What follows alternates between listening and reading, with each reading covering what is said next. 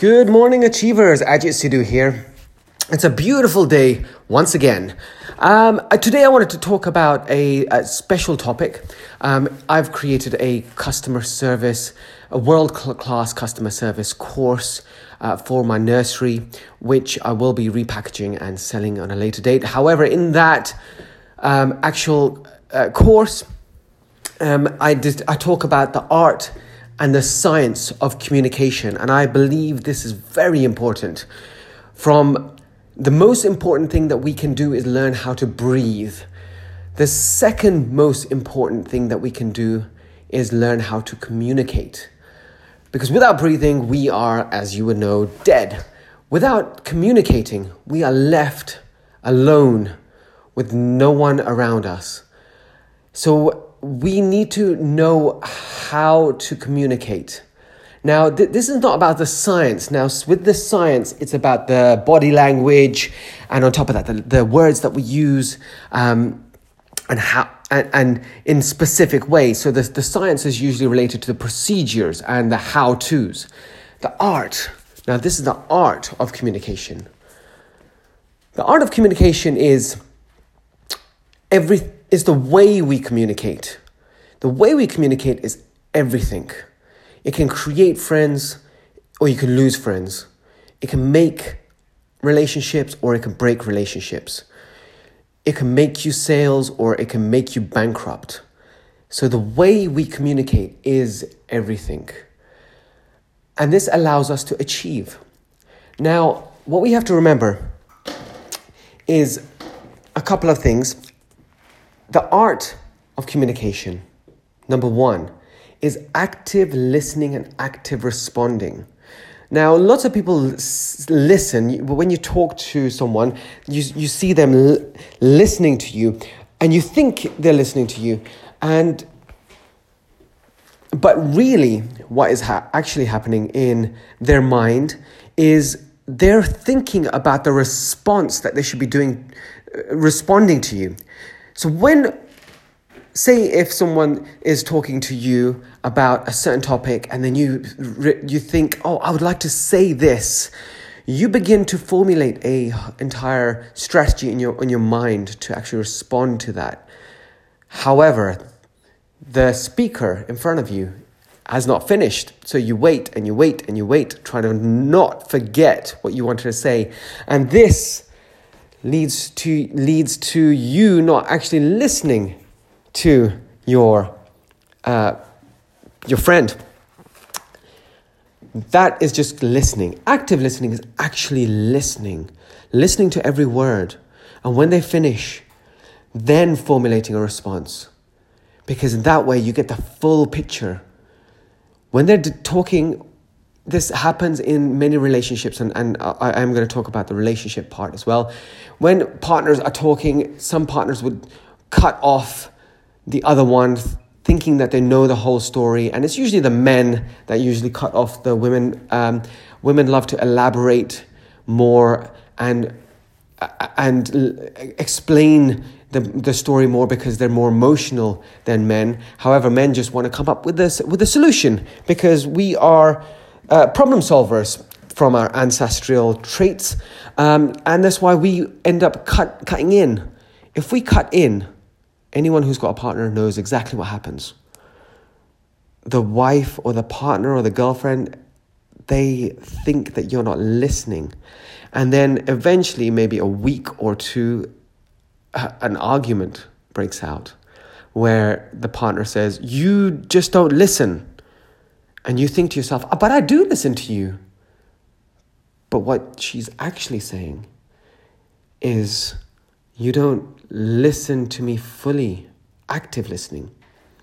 And then active response is responding to the conversation. The other thing, the next part is our emotions within the conversation. So if we are in a happy state, a happy energy, our emotions are happy, then we can continue having a happy, happy conversation. However, if we are in an upset mode of conversation or upset, upset state, then our communication won't be the best.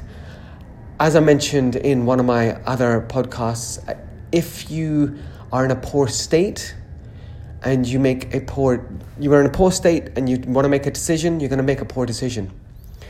And a good, a good little story that relates to this is um, a, there was a time when I was younger, I had just passed my driving test. I, I, it was a year within my pass, passing my driving test. I think I was 19.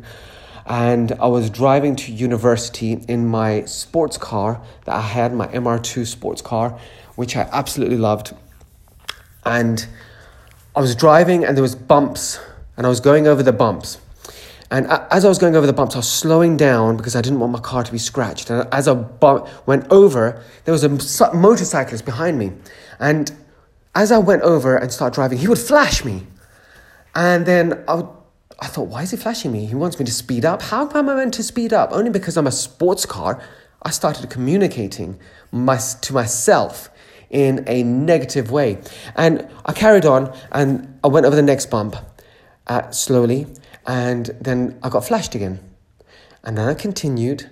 I went over the third bump and I got flashed again. And this time I was infuriated. Anger was cruising all over my body. I was, I thought, if he does this one more time, I am gonna just be infuriated. I'm gonna park up, I'm gonna jump out, I'm gonna give him, give him what I've got. I went over the bump, and as I went forward, he flashed me and I stopped the car. I could feel my heart racing. I could see him in the rearview mirror. My eyes were narrowed, my jaw was tightened. I opened the door, I had my fists clenched. I jumped up, I said, What are you doing? Why are you flashing me? The cyclist said, I'm not. I'm not flashing you. I said, Oh, you're not? And he goes, No, no, I'm not, I'm not flashing you. I think it must be the bumps. Every time I go over, my light goes up and down. I felt very silly at that point. I apologized. I said, Oh, I'm so sorry. I didn't realize. I am so sorry. Forgive me. And I, I sat back in the car. I drove off, embarrassed. And that relates to the way I communicated. It's the emotion that I had. Um, th- well, that's something that we have to uh, think about uh, the other thing is um, the outcome. Um, the outcome we we have, we need to know the outcome on a constant basis.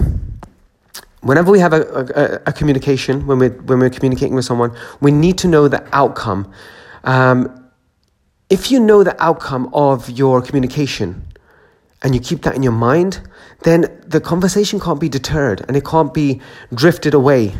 So when it comes to the actual communication, in, for example, in a relationship, excuse me, when it comes to a relationship, you need to be thinking, what is my outcome here? What do I want? And I see this often where two couples would be talking and, and then whilst they're talking it would it would change the, the, the conversation would actually change to something else. And, and, and the, one of the partners would say, Yeah, but you did this and you did that and you did this. And it would drift off completely off topic. It's because they did not have an outcome. If they remembered that the outcome is actually to get their partner to remember to bring the milk home when, they, when, they, when they've told them, the conversation would be, it, it would be very short.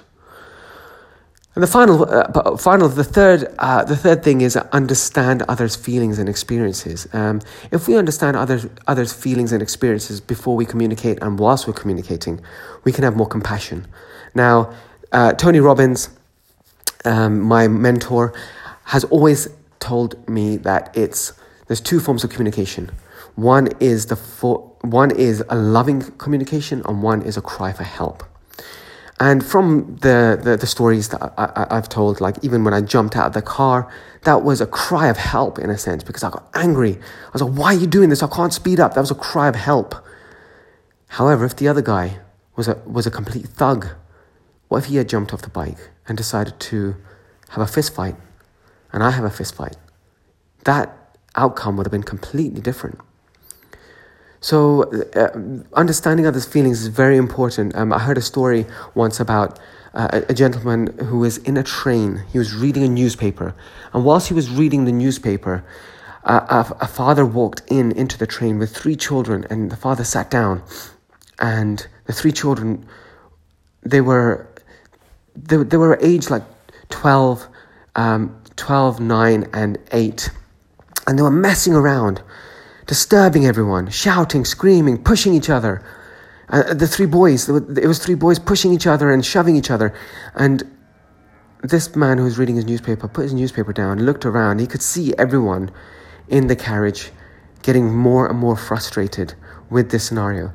And through this, he started to get frustrated. And then he decided to get up and go speak to the father because the father was doing nothing. He was just slumped over. And he sat, he stood over the father and said, Excuse me, do you mind taking care of your children? They're disturbing everyone. The father looked up. He looked around and said, Oh, wow, I'm I'm so sorry. Uh, I'm so sorry. I, I didn't realize. Uh, we just come back from the hospital and um, they lost their mother. And I, they don't know how to handle it. Um, uh, well, neither do I. So, yeah, I'll deal with it. Now, this gentleman that was sta- that reading the newspaper, his understanding of the person's experience and feelings completely changed. Before, he was thinking that he was just a negligent father. Now, he was a grieving widower. And the children had lost their mother. So now, this time, he sat next to them and said, Oh, I'll, I'll, I'll help you. And he decided to help. Different form of communication. The same applies. So, the, the, the art is active listening and active responding the emotion that we have when we're about to communicate, and it should always be a peak emotion. There's no point in communicating when we're in anger mode or responding to emails, because that's another form of communication, responding to emails or messages.